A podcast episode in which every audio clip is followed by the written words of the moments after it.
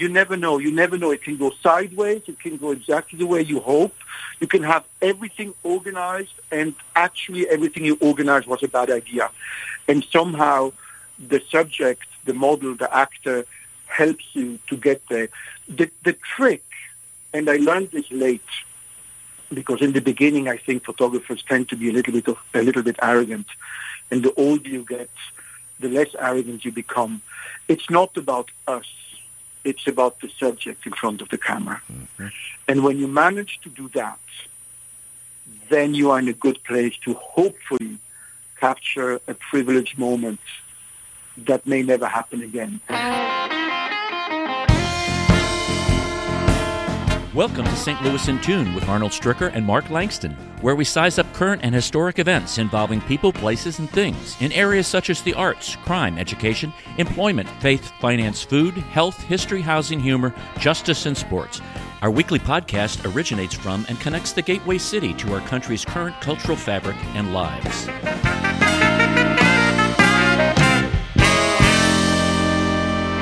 Mark, we're coming up on the 20th anniversary of 9/11, September 11th, and its uh, anniversary is probably the wrong word. Remembrance might be a better word. Right, right. And in the September issue of the National Geographic, there is an article in there by Patricia Edmonds on echoes of loss. I read this the other day, and I was very taken by not only the words but by the photographs that were in there. And I was very glad to contact the photographer, Henry uh, Leutwyler, and he was born in Switzerland. He's a self taught photographer. He was rejected by one of Switzerland's best photography schools, opened his own studio, went bankrupt in a year and a half, apprenticed with a photographer in Paris named Gilles Tapie he established himself as an editorial photographer. He moved to New York City. His portraits have graced the pages of Vogue, Vanity Fair, the New York Times Magazine, the New Yorker, Esquire, Time.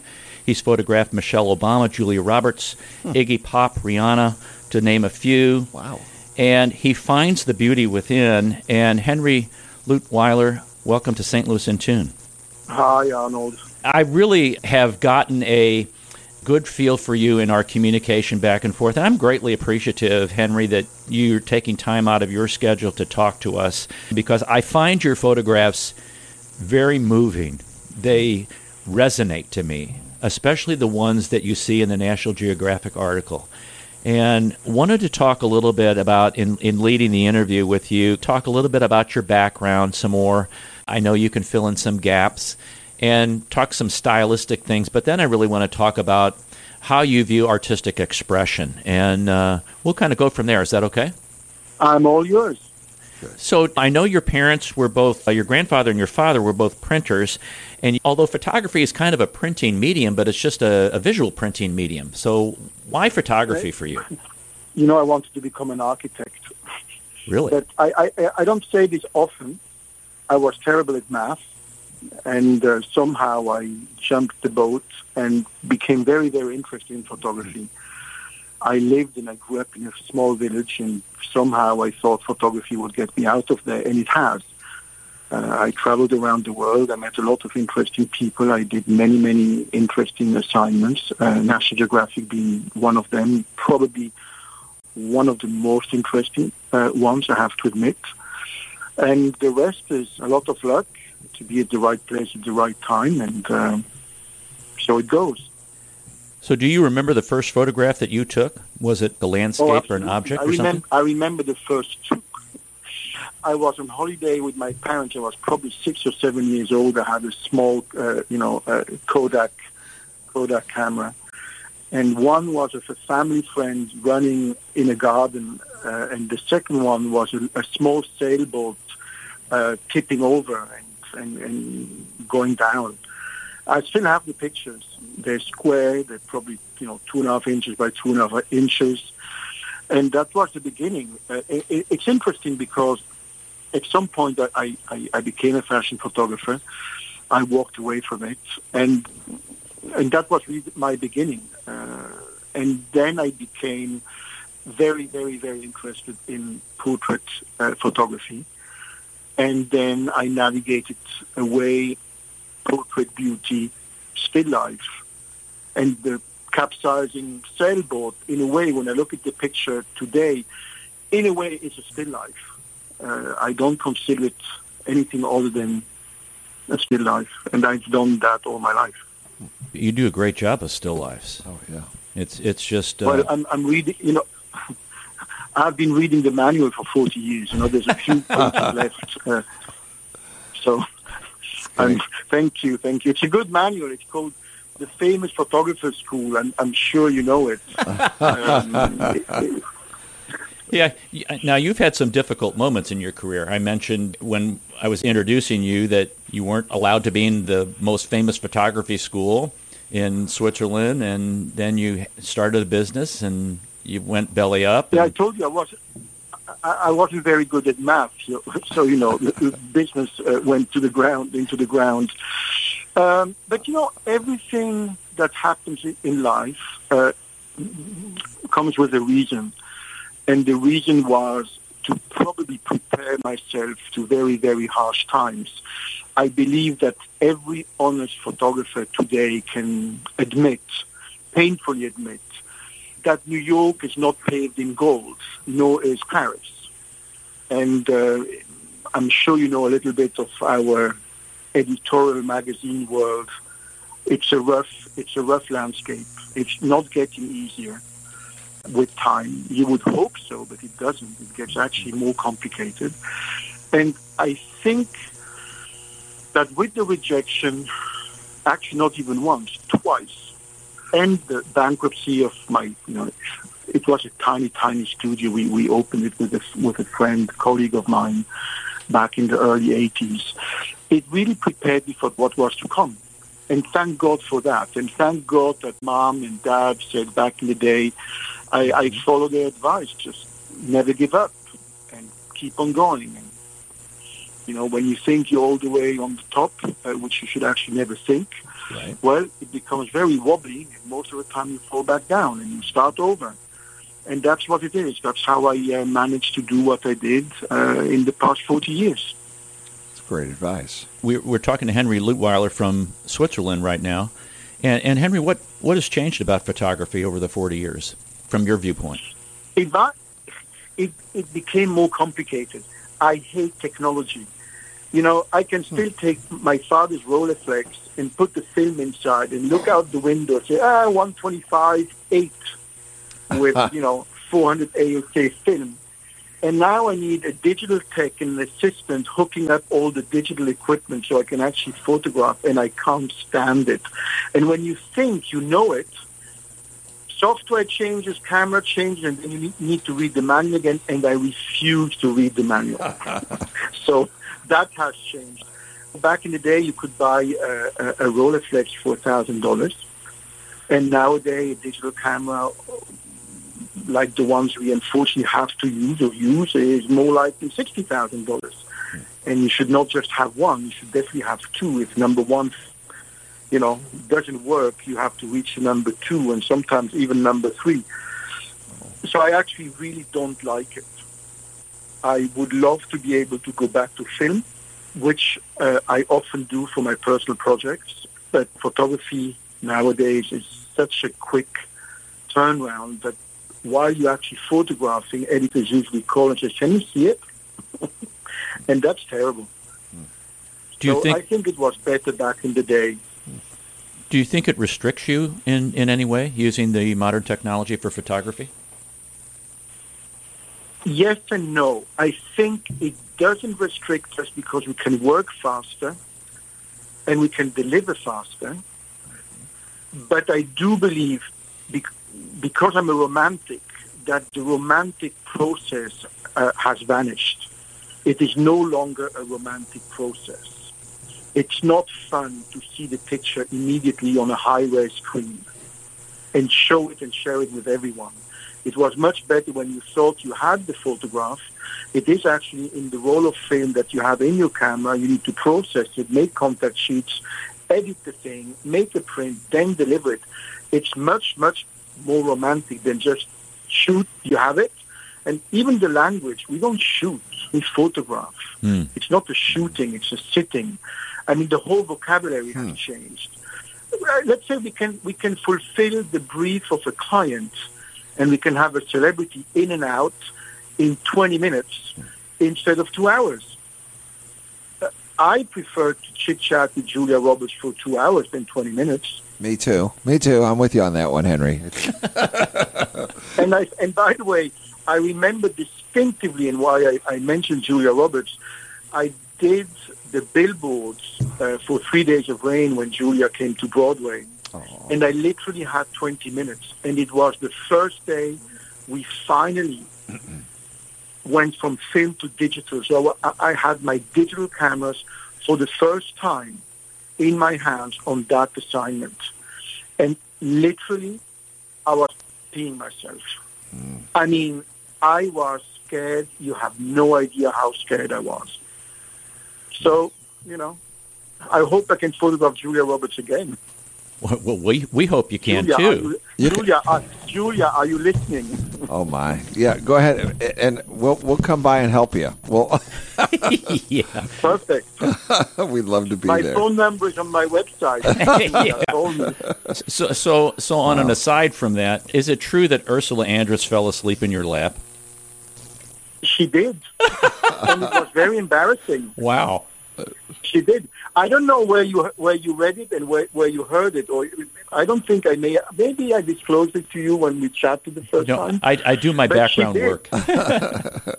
You you did you did well. You did well. Yeah. It's uh, I, I realize now it's a badly kept secret. Yeah, don't do that. Yeah. Not around Arnold anyway. Yeah. Yeah. When you take the photographs, uh, I, I should say, when you do shoots, now let me get my language cor- corrected. In a regular photo shoot, how many images images do you normally take? It depends. Uh, so if we're talking uh, still life, only a few. Yeah, if I have to photograph a perfume bottle, uh, maybe 10. If we have to do a magazine cover, uh, probably a good 100, maybe 200. But at the end, that equals to five rolls of film, which is not that much. I, I learned something a long time ago, uh, probably, let me think, 1994. I was photographing Helmut Newton in Monte Carlo. And I was young. I'm a, you know, Helmut Newton is a legend. I'm a young photographer. And I was photographing film. I was, I had my Hasselblad in my hands and we were doing one roll of black and white, one roll of color, and then one roll of black and white. That's 36 frames.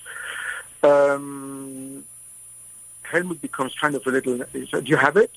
You have it? And I said, oh, uh, Mr. Newton, would you mind please opening the camera you have around the, uh, the camera uh, bag you have around your neck?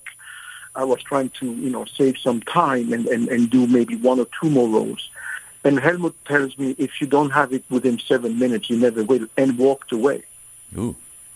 Wow. So I That's had right. the picture, and I do have to admit that if you don't manage to photograph someone decently within seven minutes, you never will.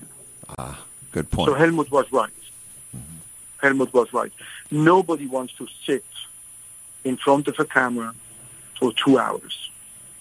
It doesn't exist. Not even a professional model. And they're paid to sit in front of a camera. Seven minutes. yeah. Right. Seven minutes. So how do you get them to get some of the images that we see? Are you talking to them while you're photographing them? Are you cracking jokes? I I know it's making people feel at ease. That's it, it really really important so that they feel comfortable and they You kind know- of relax. You know, Arnold, it, it, there's no formula. Sometimes, uh, you know, God is with us, and sometimes He's just not. I remember one day, Philip Glass walks into the studio and, and literally walks in, looks at me, and says, I'm in a really bad mood. Don't ask me to smile. He sits down. I do three frames. They, they were decent. He left, and that was it. Roberto Benigni comes into the studio. Uh, we spend maybe two hours together.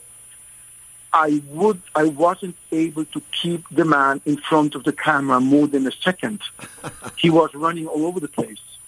And then you know sometimes you seduce, sometimes you uh, you, you you joke, and and, and sometimes uh, you know. Uh, one of the less funny jokes were when I when I was photographing Karl Rove uh, for the New York Times Magazine in the White House. Um, they made me wait in the library, and um, so I looked at the books, and you know I found the book on uh, Iraqi antiquities. Mr. Rove finally walks in, and I, I, I give him the book and says, "Oh, you know, while I was waiting, I found this book. Uh, you know, this is the beginning of civilization. Think twice before you bomb Iraq." And uh, Mr. Rove's answer was, "Be nice, Henry. I know where you live." Uh, so that usually sets the tone. Uh, you never know. You never know where you're going to be. Iggy Pop, you know, who doesn't want to photograph Iggy, Iggy Pop naked? Everybody has photographed him naked. I wanted to photograph him naked, but I researched.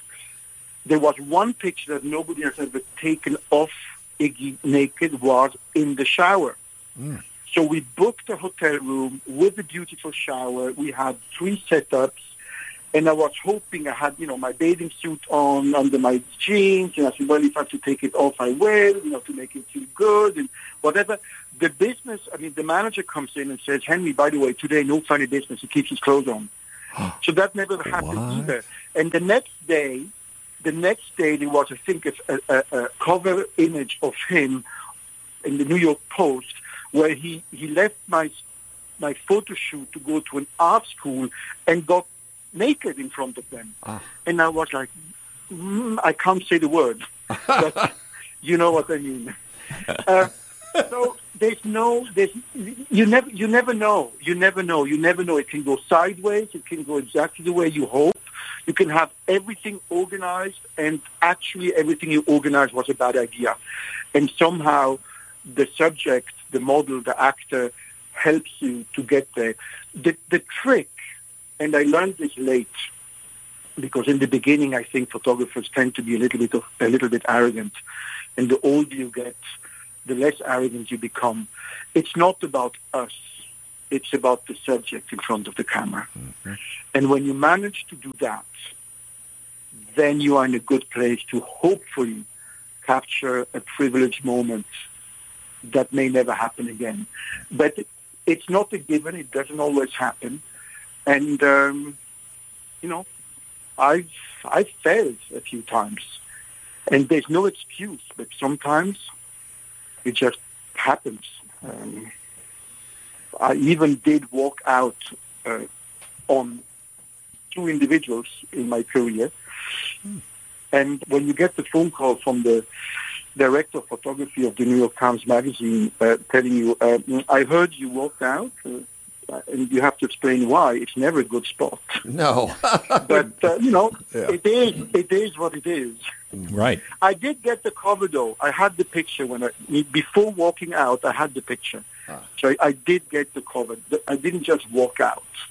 And then the last, the last, maybe I go too far, but the last piece of advice, which we also learned a little bit too late in life. Is be nice to the people on your way up. You might meet them on your way down. I've heard that. That's, yeah, that's a good one. That's a good one. So it's it's the tr- it's the truth. The little assistant that you had a little argument with 30 years ago is now the editor in chief of XYZ magazine that mm-hmm. you would love to work for. Right. And he ain't going to do it. I know. They never forget, do they, Henry? They never forget those they things. Ne- somehow, you know what? somehow they never forget. And you know what's the worst thing? no. Nobody remembers all the good pictures. They all remember the last right, bad one. Right. That is so true. So I know. You could do 10 good things. And, yeah. it's a very dangerous job. I bet. I bet. Thinking back on your career and how you progressed in the 40 years that you were just been talking about, what was the tipping point when you felt you had your legs under you and the lens of your camera kind of became the paintbrush as an artist would have or your instrument as a musician would would perform? It hasn't happened yet. You're going to laugh, but it hasn't happened yet.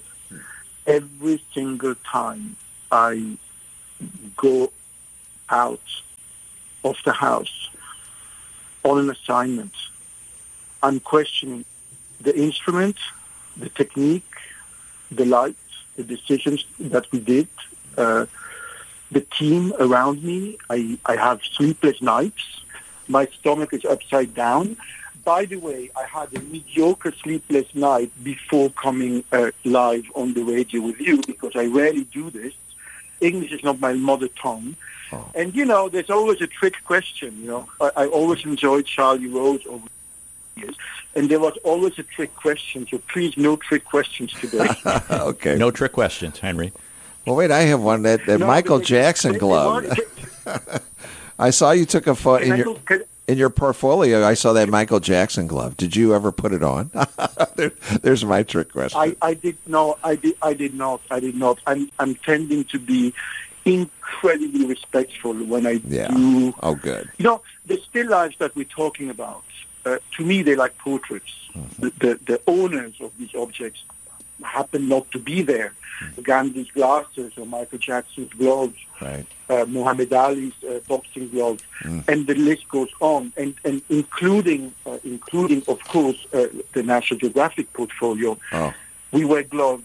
We are very, very respectful. I mean, we usually don't really joke about these things because right. it's a very small industry. If a picture comes out w- with me wearing a Michael Jackson glove, it's done. Yeah. Nobody will trust me anymore. I so we don't we don't do it. Okay. I mean, I one day I, I mean my assistants once in a while who uh, are a little bit naughty. So one of them was a huge Elvis fan, and did borrow a little bit of the Elvis, of one of Elvis's perfumes on a glove and put it in a Ziploc bag and mm. sneak it down his pants and brought it home. Uh, but but I can't. I don't do that. Mm. Right. I can't do that. You've done a lot of books with those kinds of things, like Frank Sinatra's address book and the, the Neverland Lost, which were all of like Michael Neverland. Jackson's uh, items, correct? Yeah, correct. I did also a book on Elvis. I have done a book uh, that took me 12 years called Document. There's a few more books in the pipeline, thank God, always with the same uh, publisher and printer, Steidl in Germany. I feel that I'm immensely privileged to be able to uh, play with him, uh, and you know, uh, again, I go back to what what I said in the in the beginning. It is really a lot of luck. It is really about being at the right spot at the right time and meet the right people, and hopefully not to mess it up. Right the real artists, in my opinion, are uh, surgeons who save lives. We are just photographers. There's nothing about it, you know. Uh, we perform a service, and once in a while we're lucky, and once in a while we win an award, but we don't save lives. Well, I can tell so that your success has not gotten to your head, Henry. You're very humble with that, and that's that's really satisfying and unusual to see because many times uh, people who have drawn some fame, it gets uh, to their head a little bit. Mm-hmm. And it, it's very nice to hear those comments come from you. Henry, we're going to take a Thank little break you. here. Thank you. We're going to come back. Okay. And uh, we're talking to Henry Leutwyler. He's in Switzerland. He's noted photographer. And if you don't know his works, take a look in the September issue of the National Geographic. He's also got a show coming, Sacred Dust, which is going to be in New York City September 10th through the 26th at the Foley Gallery. This is Arnold Stricker with Mark Langston. You're listening to St. Louis in Tune on the U.S. Radio Network. Welcome back to St. Louis in Tune. This is Arnold Stricker with Mark Langston. We're having a great conversation with Henry Leutwyler in Switzerland. Henry is a noted photographer. And. Oh, wow. What works, too? My goodness. Go to his website and look at his portfolio. And um, it, Henry, what, what I find so fascinating is every photograph is different from the one before it. There's just the, the lighting, the detail, whatever you're capturing in all of these. It's uh, uh, it is very. You're an artist. I mean, there's just no question about it. Thank you very much. Uh, thank you. So I, I love historical memorabilia like autographs and documents, things like that, uh, one of a kind items. And, and what is it about these cultural icons and the objects that they owned or possessed that fascinates you, like Sinatra's address book or those kinds of things? What what does it fascinate you? You know, uh, Arnold, I, I I always try. I should respond in a direct line to your question, but I I, I, I go around it if you don't mind. I don't mind. Uh, as, as you have realized since the beginning of our interview, Yes. the idea is that yes, initially I'm a portrait celebrity photographer that then at some point started doing portraits and still life. When you photograph human beings, you're not always in control. You have a big team around you, and sometimes the photograph is not what it should have been. And even though everybody blames the photographer for the mishap, it's not always just his fault.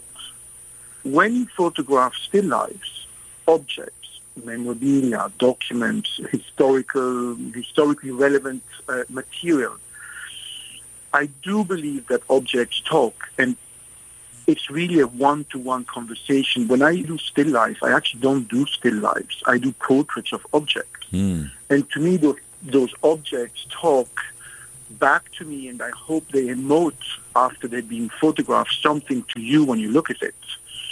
So for me, a portrait and a still life is actually identical in concept, identical in process, uh, identical, identical in care, except that when I photograph an object, I'm 100% in control.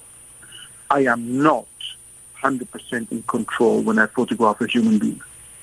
Wow. When you said that it speaks to you, I, I get that because I can look at some art, it doesn't do anything for me. I can look at other art and it really speaks to me. Same with music. Some music just resonates within my, my soul and really moves me emotionally and, and gets me going. And you mentioned at the front end of the show about the National Geographic, not the article, but the uh, items that you were taking. Assignment. Yeah, the Yep. assignment. And So, so, folks, he was commissioned by National Geographic for this issue in September, and he explored the uh, archives of uh, the museum of the 9/11 Museum, over 70,000 objects, and it's incredible. How did you pick the ones that you picked, or were they picked for you, or did they? Let me ask you: Did they pick you? Well, both. First and foremost, National Geographic reached out to me. It was not something that I had planned. Um, I so they reached out to me. We started talking for many, many, many hours on concepts. And yes, you have to find uh, the right concept to do something meaningful. It's a tribute, you know. It's a tribute Yes. to 20 years of sadness, uh, losses of families, losses of loved ones. You have to be very, very careful. At one point, you know, you go through archival photographs, you go through documents, you go through emails, and you talk to the curators, etc., etc. I, at some point, became very interested in the concept of recovery, recovered objects. And most of the recovered objects of which we picked belong, unfortunately, to people who, who died.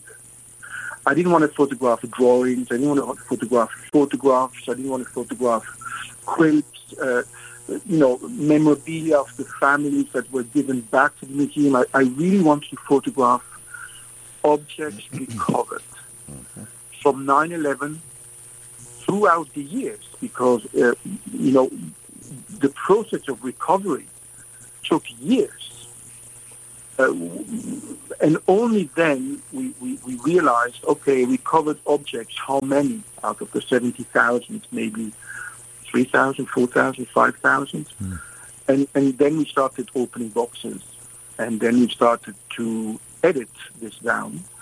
Uh, and, and my prerogative was, uh, let's try with the choice of images, we, with the choice of objects we do, that we can actually tell a story. Uh, of course, the, the, the, journalist uh, uh, or the writer had not seen the photographs. So I was telling myself a story. How can I convey uh, a humble, respectful portrait through the still lives of the tragedy of 9-11? So I, I haven't even counted how many photographs are in the magazine. I would guess probably a, a little bit over 30 but I think I photographed over 360 images. And then I had to narrow it down to 150 and then to 80 and then to 50. And then I, I, I, I stopped because I couldn't. For me, the 50 last ones were all, you know, they become a family of objects and you become the guardian of those objects and those stories. And, mm. and it became very difficult. So I let the magazine uh, and the editors then pick what they thought was relevant. In the show at, uh, at, uh, at the Foley Gallery in New York, let's say there's maybe 80% of the images that have been featured in National Geographic and maybe 20% of images that were left behind, but that I believe are relevant and interesting. So that's what happened, and that's how it happened. I, I came up with the with the recovery concept, and the recovery concept became very difficult because what's recovered is obviously human dust mm-hmm. right? Sacred right. dust, right. asbestos. So we ended up wearing, you know, not just COVID mask. We had the respirators and we had the gloves on. And it, it was. It's, it's not easy to work two weeks with the respirator. You know, if you're not used to it, uh, it, it it's quite difficult. And um, that's how that's how we did it, day after day, many hours, no lunch, never lunch, no time. And um, and again, I'm immensely grateful that National Geographic, National Geographic reached out to me, and that you have too, and allowing me to have a voice mm. above and beyond the photographs in the magazine. Now, you were in Manhattan on September 11th. Really? Correct? I was, and I was living on Leonard Street between Broadway and Church, which is just a few blocks further up it was obviously not a happy day. So when you photograph these objects that have been recovered, what did that stir in you? Did you remember it, it things was, you tasted or smelled at the time when it, it was that a, it happened? was a flashback. It, it, it, was a flashback, uh, Arnold. Uh, so I refused to go back downtown and photograph. So I have not a single photograph mm. of 9/11 beyond the photographs I did for National Geographic. Previously for Stern magazine uh, 10 years ago, I did a different story. But distinctively, we then went back on Leonard Street, and you know the the smell, the smell of death, mm. and the smell of burning buildings mm. is still in my in my memory. And when we opened boxes, and when we opened the the plastic containers within the boxes, mm. the smell came out. Oh my! Uh, it's still there. Wow. Twenty years later, you can smell it. Oh. And again, uh, I I have the National Geographic in my hands, and I just want to the photograph of the pants on the hanger right. with the yes. little note that says pants worn on 9-11-01 at the World Trade Center. Please do not wash. The ash is the remains of those that died. God oh. bless them. Mm. This is it. It is sacred dust. Um, I would probably have called the, the, the article, uh, the, I mean, the, the title of the, the, the portfolio Sacred Dust. Every item is covered with dust.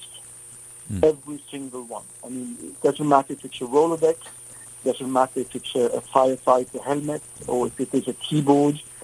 Everything is covered in, in, in dust. And, and, again, I don't want to go there, but we know what that dust is. So again, you, when you photograph 365 objects, you do it or you try and do it in the most respectful manner you can you know, I mean, a photographer usually makes sure that the surface he's photographing on is always clean and, you know, we wipe them, we wash them, we vacuum them. On this assignment, every speck of dust went back into the box. Hmm. Again, we paid incredible attention and we tried to be as respectful as possible. We are touching human remains.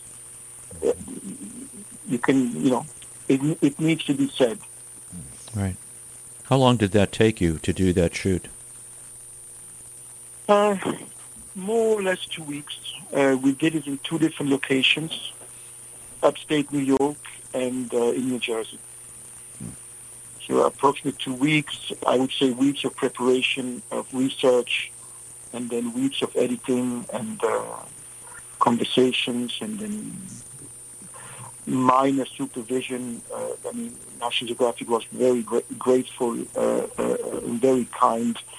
They allowed me to see the layout in progress. I gave a few comments, uh, even when it came down to please do not recrop the images. And it, it was an incredible uh, uh, uh, assignment. It was incredible to work with a fabulous team. Hmm. I had an incredible editor. Um, the director of photography sent me an email in the beginning, uh, Whitney Johnson, that I will never forget. Um, I, you know, stop me if I talk too much and if time is running out. No, you're fine. You know, I never dreamt, I I always hoped, but I never dreamt to have a 22-page portfolio and in certain foreign issues, uh, the French issue also a cover. You know, I think there's probably around 30 international editions around the world. And so the covers are always a little bit different, or, you know, it's not always exactly what the American edition is. But it's it's a privilege and a dream to have this happen. I mean, I'm I'm a baby photographer within the National Geographic world, but it is definitely something that um, I never expected. I didn't even really know how to get around and say, hey, why don't you assign me a 22-page portfolio and a cover? It, it just happened. I got an email uh, from Todd James uh, one morning uh, while I was in Switzerland. and He asked me, would you be interested in doing this for us and will you be in New York? And my response within seconds was, yes. And and that was it. You know, I mean, it, it, these are those magic, magic assignments um, that probably you never forget.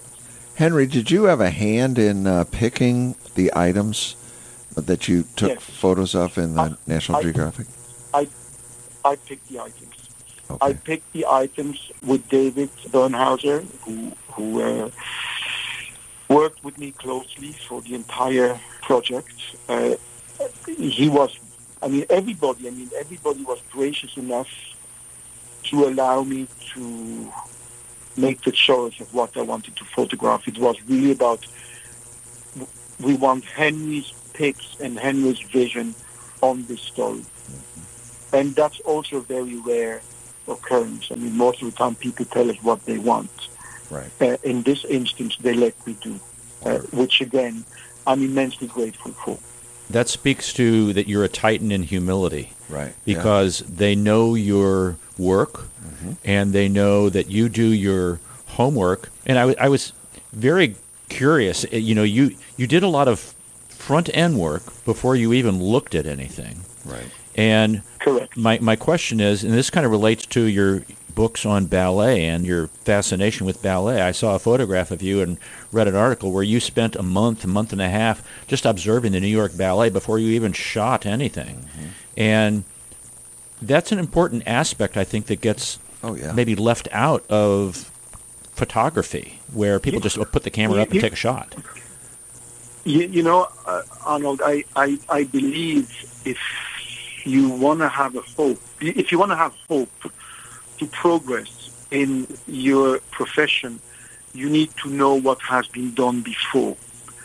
And I remember I, I've read a lot of books, I've seen a lot of pictures, I've visited a lot of museums, and not just photography, but and I remember distinctively Robert Capa, uh, one of the founders of Magnum. Uh, Robert Capa said, "If the picture is not good, you're probably not close enough." But he didn't mean close within distance. He meant your heart and your mind and your spirit and your knowledge is not deep enough to make this picture come alive. And that's that's the trick. You cannot snap away in the case of uh, the National Geographic assignment, you have to try and understand what you're looking at. 70,000 objects, and then maybe, I don't know, 50,000 boxes. There's sometimes more than one object in a box. You can't just open the first 20 and, and, and, and go for it. And the same thing for the New York City Ballet. Actually, I did six years of campaigns, twice a year, uh, probably 10 days a year, uh, six times, 60, 60 days, many, many shows, became friends, and one day asked if, if I could do a book. And by then, six years later, you know the ballets, you know the music, you know the dancers, you, you know when to photograph, you become invisible, you're dressed in black and nobody cares about who you are and what you do. And that's the trick. If you go in and you snap something, I mean, how? I mean, I, I don't believe, I mean, yes, luck maybe. Yes, there's a, yes, luck. But knowledge is more important than luck. And again, remembering what, uh, you know, I was saying Charlie Rose, the trick question, and, and Richard Avedon, I, I, I remember uh, frantically scrambling to get those tapes back in the day, VHS tapes of the interviews. And on one of them, Charlie Rose asks uh, Richard Avedon, Dick, uh, was his nickname, what makes you such a genius? Which is the trick question. and and Avedon uh, didn't respond and said, well, I can't answer that question. But if you photograph every day and you do every day one picture, after 40, 50 years, you might get better at it. And that's the trick. Hmm. It's knowledge, it's research, it's patience. I do believe that the subject is more important than the photographer. You have to become humble. And um, it's a trick that works. If you go in with an arrogant attitude uh, in front of XYZ, you're done. Hmm.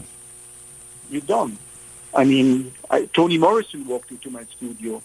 Salman Rushdie walked into my studio. These these are people I always looked up to. You you have to you have to bow.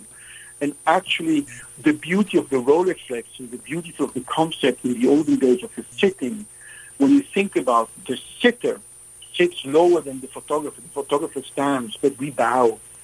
When you hold the Rolleiflex, you look down and you bow in front of the subject. That's how it's done. Mm. You don't shoot. You don't have a, a 35 mil cannon and you aim it like a gun or a, it, it, it's not. It, this is romance. You know, to, to me, the, the process of photography is a romantic process. Mm-hmm. It's not a vulgar one. It's not an immediate one. Uh, but again, if I would have known this when I was 20, I would have probably, you know, done things differently. It took me took me 40 years to be able to even express what I just shared with you, because every day we learn. Every day we learn. Every day, every mistake we make makes us grow and learn, which is what Richard Avedon said.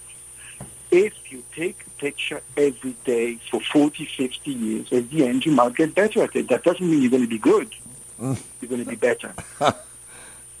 wow. What advice. you know, and I was going to ask you, what suggestion do you have for budding photographers, but I'm going to let it stay there. That's pretty good. and you wouldn't be where you were today unless you had been listening to that inner voice or listening to those mistakes that you made and correcting. And what's unfortunate is this some of the not some of the things all of the things that you just said some people never get to the point where they realize that and wonder why they are not doing better. Do your homework. Read a lot of books. Go to see a lot of movies. Go to the museum. Look at the painters and look at the the master photographers and, and, and put it in a cocktail and shake it and put a little bit of who you are in it and it, it might work it may not. The advice I have for young photographers, I don't think I have any. Just be stubborn. Mm-hmm. Don't give up. And don't believe what happened in the 60s and 70s. Uh, only a handful of us uh, at some point managed to earn a decent living. Uh, many others will not. Uh, and then one day you're obsolete. Uh, and, and we are not the ones deciding that we're obsolete. The industry thinks we're obsolete. And then, you know, you become a fisherman. You know, I don't know. um, it's it, it's tough out there. It's really really tough out there, and I'm grateful that the phone still rings mm-hmm. and the good assignments still come.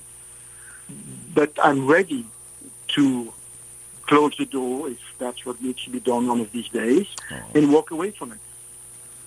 Well, you're quite a student of photography. I mean, it sounds like you've always been a student, always absorbing. I will, I will die. A, stu- I will die a student.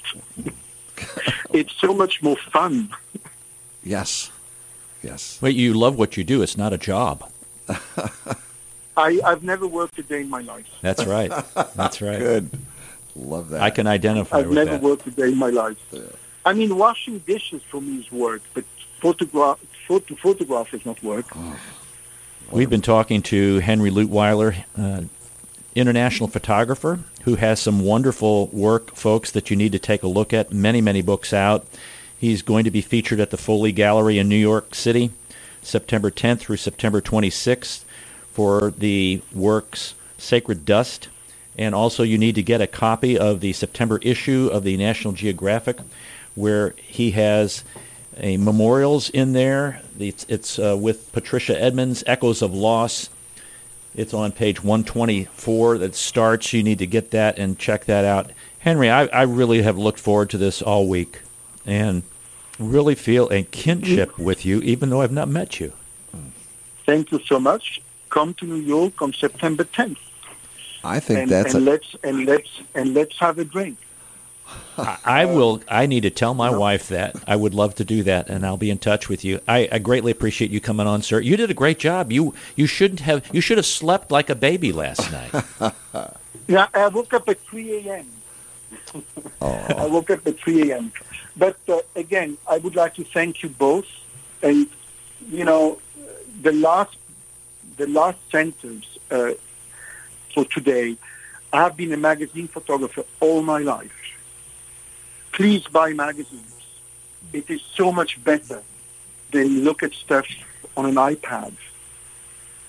I'm so glad you Buy said that. magazines. I agree so much. it's a whole different experience It to is. hold it in your hand and It look. is. It is. And then you can cut them out, and then you can pin them on the wall, and mm-hmm. then you can go back to th- to them, and then you can share them, and mm-hmm. you can do collages with them. And please buy magazines.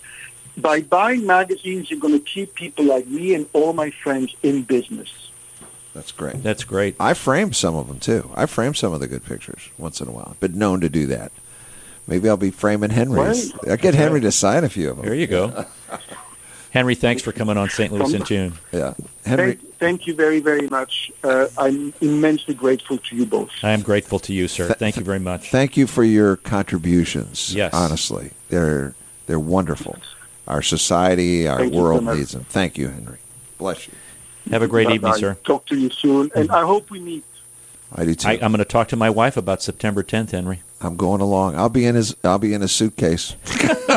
Bring, bring her with you. It might be easier to oh, That, convince her. prob- you're exactly right. Yeah. Okay. All right. Thank you. Thank you, Henry. Bye-bye. Godspeed. Bye-bye. Mark, I've been emailing him back and forth for five days. Mm-hmm. And in our correspondence, it's just been getting to know him and how he answers. I hadn't talked to him, you know, never met the man. Right. And just the, ab- the ability to um, look at his pictures and then listen to what he said and then read what he's been writing to me in the emails. That's why I said he was a titan of humility. Right. And, and the, the things that he said about it's a romantic process. Yeah. You can't have a romantic process unless you're a romantic. Yeah. And you understand that the pictures speak to him or the items speak to him, the objects speak to him. I get that. I understand what he's saying there. And still life is not a still life, it's a portrait of an object. Right. And these objects in in the National Geographic, the 9/11, and I'm going to call it tribute. Yeah. Uh, and that's also going to be at Foley Gallery, the Sacred Dust. It was someone's life. It just wasn't an object because Right. the dust was life. We're doing this, folks, because in two weeks we will be at that point where it's 20 years, and I didn't want to do a show that was going back and hitting all the newsreels and all the news programs and go through all the details. This is what's left. And this is what we remember. And I, I hope to have another show in two weeks with someone else in a similar vein to mm-hmm. get us to think about what art can do, what the visual arts and what even written arts can do for us to evoke emotion. So hope you enjoyed that. It's, I did. And the fact that he picked the photographs of the objects that he was taking, it even goes a little deeper for me. Yes. Yeah, for yes. what he did. So get that issue of National Geographic. Please do that. Mm-hmm. Well, that's all for this hour. And Wow. I'm totally exhausted. I'm going to go home and take a nap. that was tough. It was. It was great, but It was, it was. Hundred yard dash. It was. it was the marathon in, in a 100 meters. Yep. So don't forget when the Martians invade, there's only one race, the human race, and every one of us have different characteristics and is uniquely valuable. Yes, we are. For St. Louis in Tune, studio manager Derek Abbott, co host Mark Langston, I'm Arnold Stricker. Remember to walk worthy and let your light shine. You're listening to the U.S. Radio Network. We're glad you listened to this episode of St. Louis in Tune. Please share this podcast or tell a friend.